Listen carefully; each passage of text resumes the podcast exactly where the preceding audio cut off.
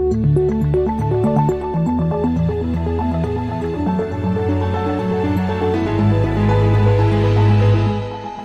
This Morning.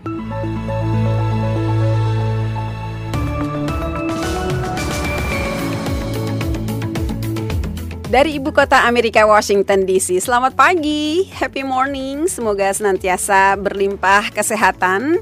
Apa kabar? VOA This Morning kembali bersama Anda pagi ini, Selasa 21 Maret 2023. Menjelang Ramadan, ayo sudah bersiap apa saja nih?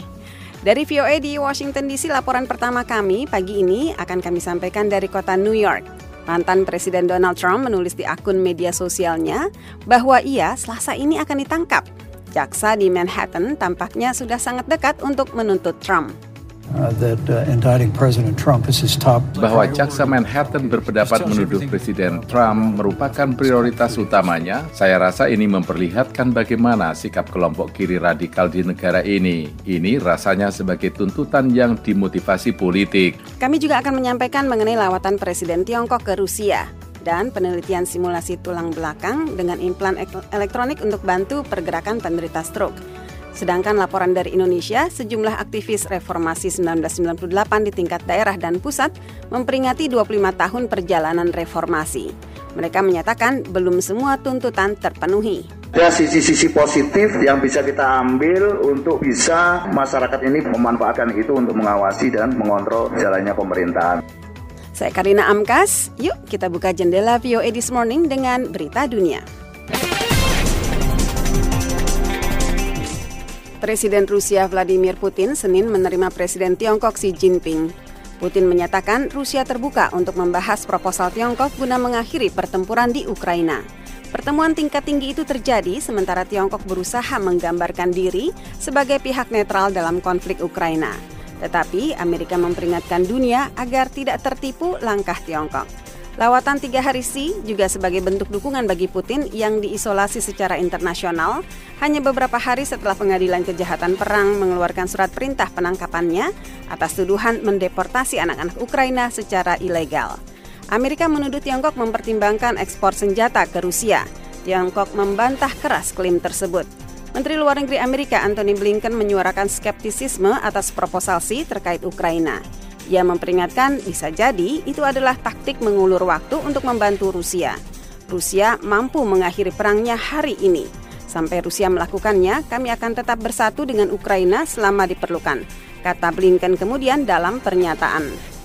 Negara-negara Uni Eropa mendukung prosedur jalur cepat guna menyediakan peluru artileri yang sangat dibutuhkan Ukraina untuk mengusir pasukan invasi Rusia, kata Kepala Kebijakan Luar Negeri Uni Eropa Joseph Borrell Senin. Berbicara pada pengarahan setelah mengetuai pertemuan Menteri-Menteri Luar Negeri dan Pertahanan Uni Eropa di Brussels, Borrell mengatakan perjanjian itu adalah bukti nyata tekad Uni Eropa membantu Ukraina mempertahankan diri. Borrell juga membahas surat perintah penangkapan Presiden Rusia, Putin, yang dikeluarkan oleh Pengadilan Kriminal Internasional, menduduhnya melakukan kejahatan perang. As we have said many times, holding Russian leaders to account for the atrocities they are committing in Ukraine kepada wartawan, Borel mengatakan, seperti berkali-kali kami katakan, meminta pertanggungjawaban pimpinan Rusia atas kekejaman yang mereka lakukan di Ukraina adalah prioritas bersama kami.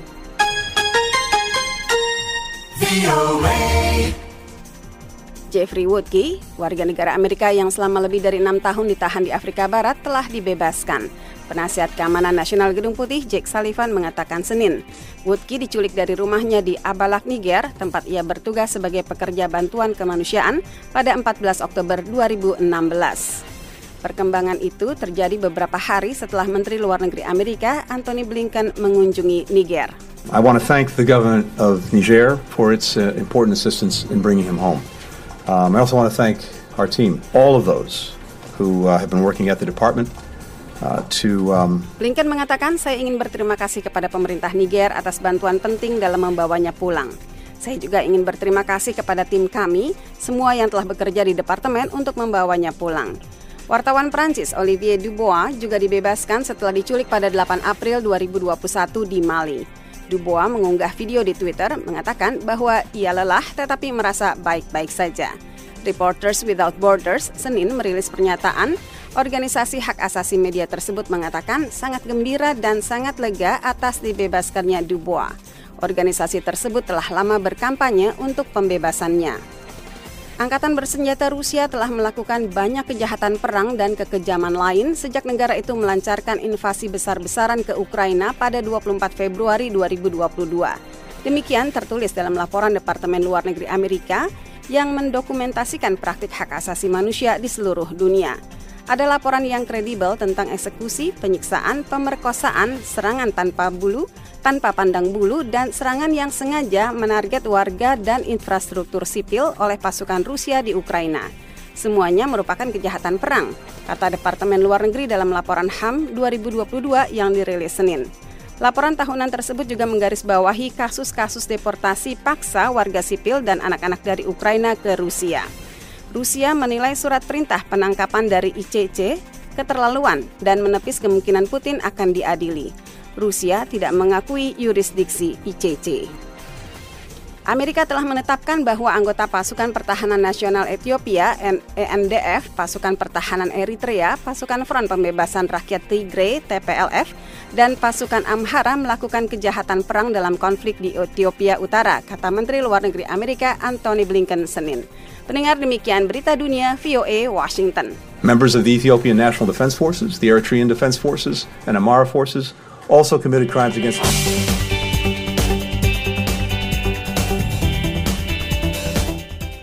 VOA This Morning dari Berita Dunia, kini kita beralih ke laporan pertama pagi ini. Penuntut kota New York yang pernah dikritik karena tidak mau menuntut Donald Trump tahun lalu, kini tampaknya sudah sangat dekat untuk menuntut mantan presiden itu dengan kejahatan.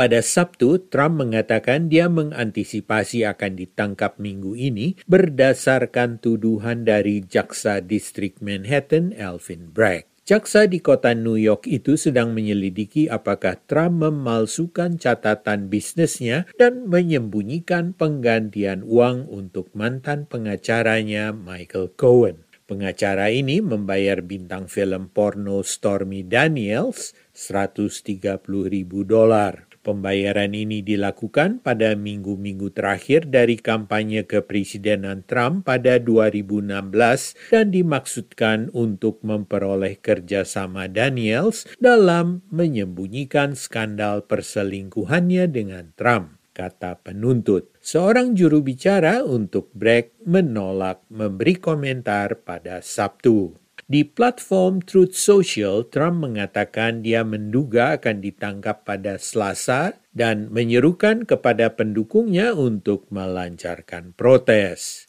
Trump yang mencalonkan diri untuk nominasi calon presiden dari Partai Republik tidak mengatakan bahwa dia secara resmi telah diberitahu tentang tuduhan terhadap dirinya. Ia juga tidak membahas kemungkinan dakwaan dalam unggahan tersebut. Trump menyebut penyelidikan ini sebagai witch hunt atau usaha mencari-cari kesalahan. Cohen sebelumnya sudah memberi kesaksian Trump memerintahkannya untuk mengatur pembayaran itu. Cohen sudah mengaku bersalah pada Desember 2018 atas pelanggaran pendanaan kampanye dan tuduhan lain. Sementara itu, mantan Wapres Mike Pence berbicara dalam acara This Week di televisi ABC dan mengecam langkah kejaksaan itu. The fact that the Manhattan DA thinks uh, that uh, indicting President Trump is his top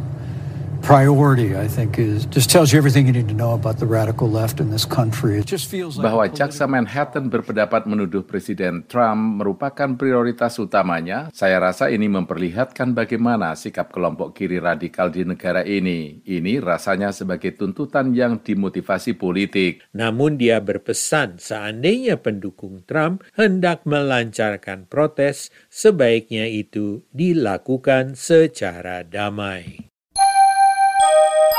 VOA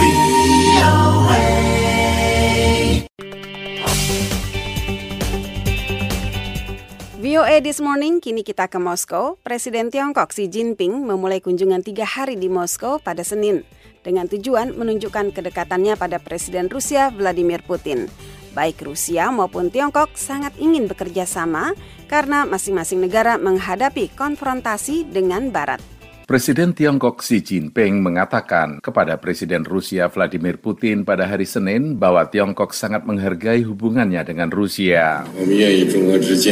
Kami berharap kemitraan strategis antara Tiongkok dan Rusia di satu sisi akan menegakkan keadilan internasional dan di sisi lain mendorong kemakmuran bersama dan pembangunan negara kita. Presiden Rusia Vladimir Putin dengan hangat menyambut Presiden Tiongkok Xi Jinping, kunjungan yang mengirimkan pesan kuat kepada para pemimpin barat yang bersekutu dengan Ukraina bahwa upaya mereka untuk mengisolasi Moskow telah gagal. Inti dari kunjungan minggu ini oleh Presiden Tiongkok adalah dukungan Beijing untuk Moskow dalam perangnya melawan Ukraina dan proposal perdamaian yang telah diajukan oleh Tiongkok kepada kedua belah pihak. Para analis mengatakan proposal itu sangat penting bagi Tiongkok. Pandangan demikian juga disampaikan oleh Alexei Maslov, seorang profesor di Universitas Negeri Moskow dan spesialis hubungan Tiongkok-Rusia.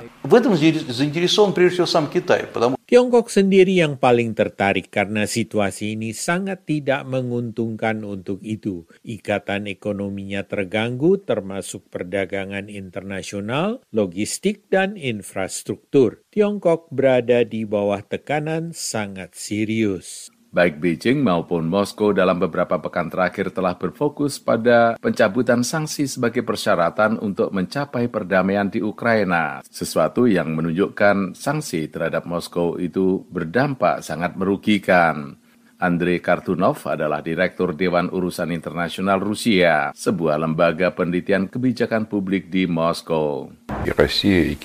Baik Rusia maupun Tiongkok berada di bawah tekanan sanksi dari Barat. Rusia mungkin lebih terpengaruh daripada Tiongkok, tetapi bagaimanapun tekanan itu juga menjadi masalah bagi Tiongkok. Agenda pembicaraan kedua pemimpin itu juga mencakup konfrontasi geopolitik Tiongkok dan Rusia melawan Barat dan dukungan yang dapat diberikan Beijing kepada Moskow, terutama sekarang seperti yang dipercaya oleh Amerika Serikat bahwa Tiongkok dapat memasok senjata ke Rusia, sesuatu yang menurut para ahli Rusia kemungkinannya kecil akan dilakukan. Kembali Andrei Kartunov dari Dewan Urusan Internasional Rusia. Rasanya hampir tidak mungkin bagi Rusia untuk mengajukan permintaan semacam itu kepada Tiongkok. Saya tidak percaya ada kekurangan senjata yang tidak dapat digantikan oleh sumber daya di dalam negeri. Dari Washington DC, saya Leonard Triono.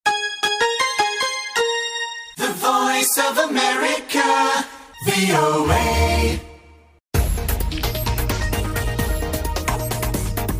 VOA This Morning beralih kita ke Indonesia. Sejumlah aktivis reformasi 1998 di tingkat daerah dan pusat memperingati 25 tahun perjalanan reformasi. Terdapat perubahan dan kemajuan yang dicapai hingga kini, tetapi tidak sedikit pula yang jauh dari harapan.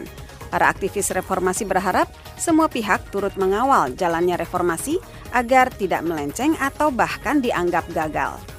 Perjalanan reformasi di tanah air telah melalui masa 25 tahun sejak tercetus pada 1998 setelah resim pemerintahan Presiden Soeharto kandas. Namun aktivis mahasiswa 98 asal Surabaya, Ermawan Wibisono, mengatakan reformasi di Indonesia masih belum menunjukkan tanda keberhasilan atau sesuai tuntutan awal reformasi karena tidak adanya konsep yang jelas. Hal ini dibuktikan dengan masih maraknya praktik korupsi, kolusi dan nepotisme di lembaga negara, lemahnya penegakan hukum, serta munculnya oligarki pemerintahan di daerah setelah lahirnya pilkada. Di sisi lain, Ermawan juga menyebut angin segar reformasi juga telah dirasakan dampak positifnya oleh masyarakat, yaitu bebas berpendapat, berserikat dan berkumpul, serta melahirkan lembaga-lembaga atau badan negara yang menguatkan sistem hukum dan demokrasi di Indonesia. Kalau gagal sih nggak 100% lah mas ya, tapi masih ada sisi-sisi positif yang bisa kita ambil untuk bisa masyarakat ini memanfaatkan itu untuk mengawasi dan mengontrol jalannya pemerintahan. Sekecil apa pun, baik desa, wali kota, bupati, kita bisa memanfaatkan saluran-saluran itu. Aktivis mahasiswa 98 asal Bandung, Yudisman Surata, menyebut ada banyak pencapaian bangsa Indonesia pasca 25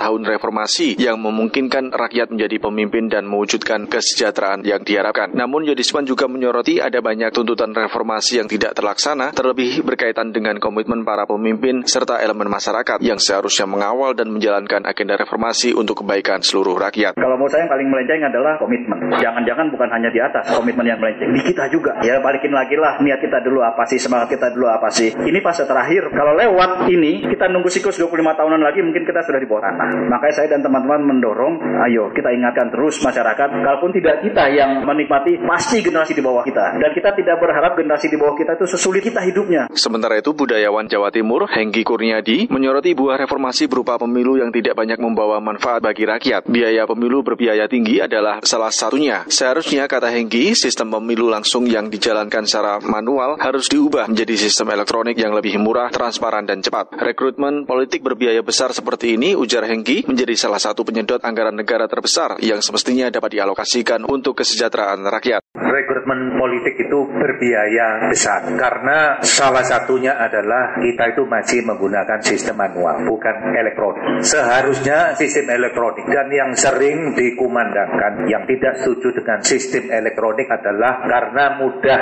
dijebol. Kalau menurut saya itu jauh lebih mudah dibobol kalau sistem manual daripada elektronik. Mendekati pemilu 2024, Hengki mengingatkan agar semua agenda reformasi yang belum tercapai hingga kini harus dipastikan dapat dijalankan oleh siapa pun pemimpin bangsa yang nanti terpilih. Masyarakat diajak untuk turut mengawasi jalannya pemilu 2024 agar tidak ada kepentingan segelintir elit yang dikedepankan, termasuk kepentingan kekuatan asing yang dapat mengendalikan dan mempengaruhi hasil pemilu. Petrus Rizky, VOA.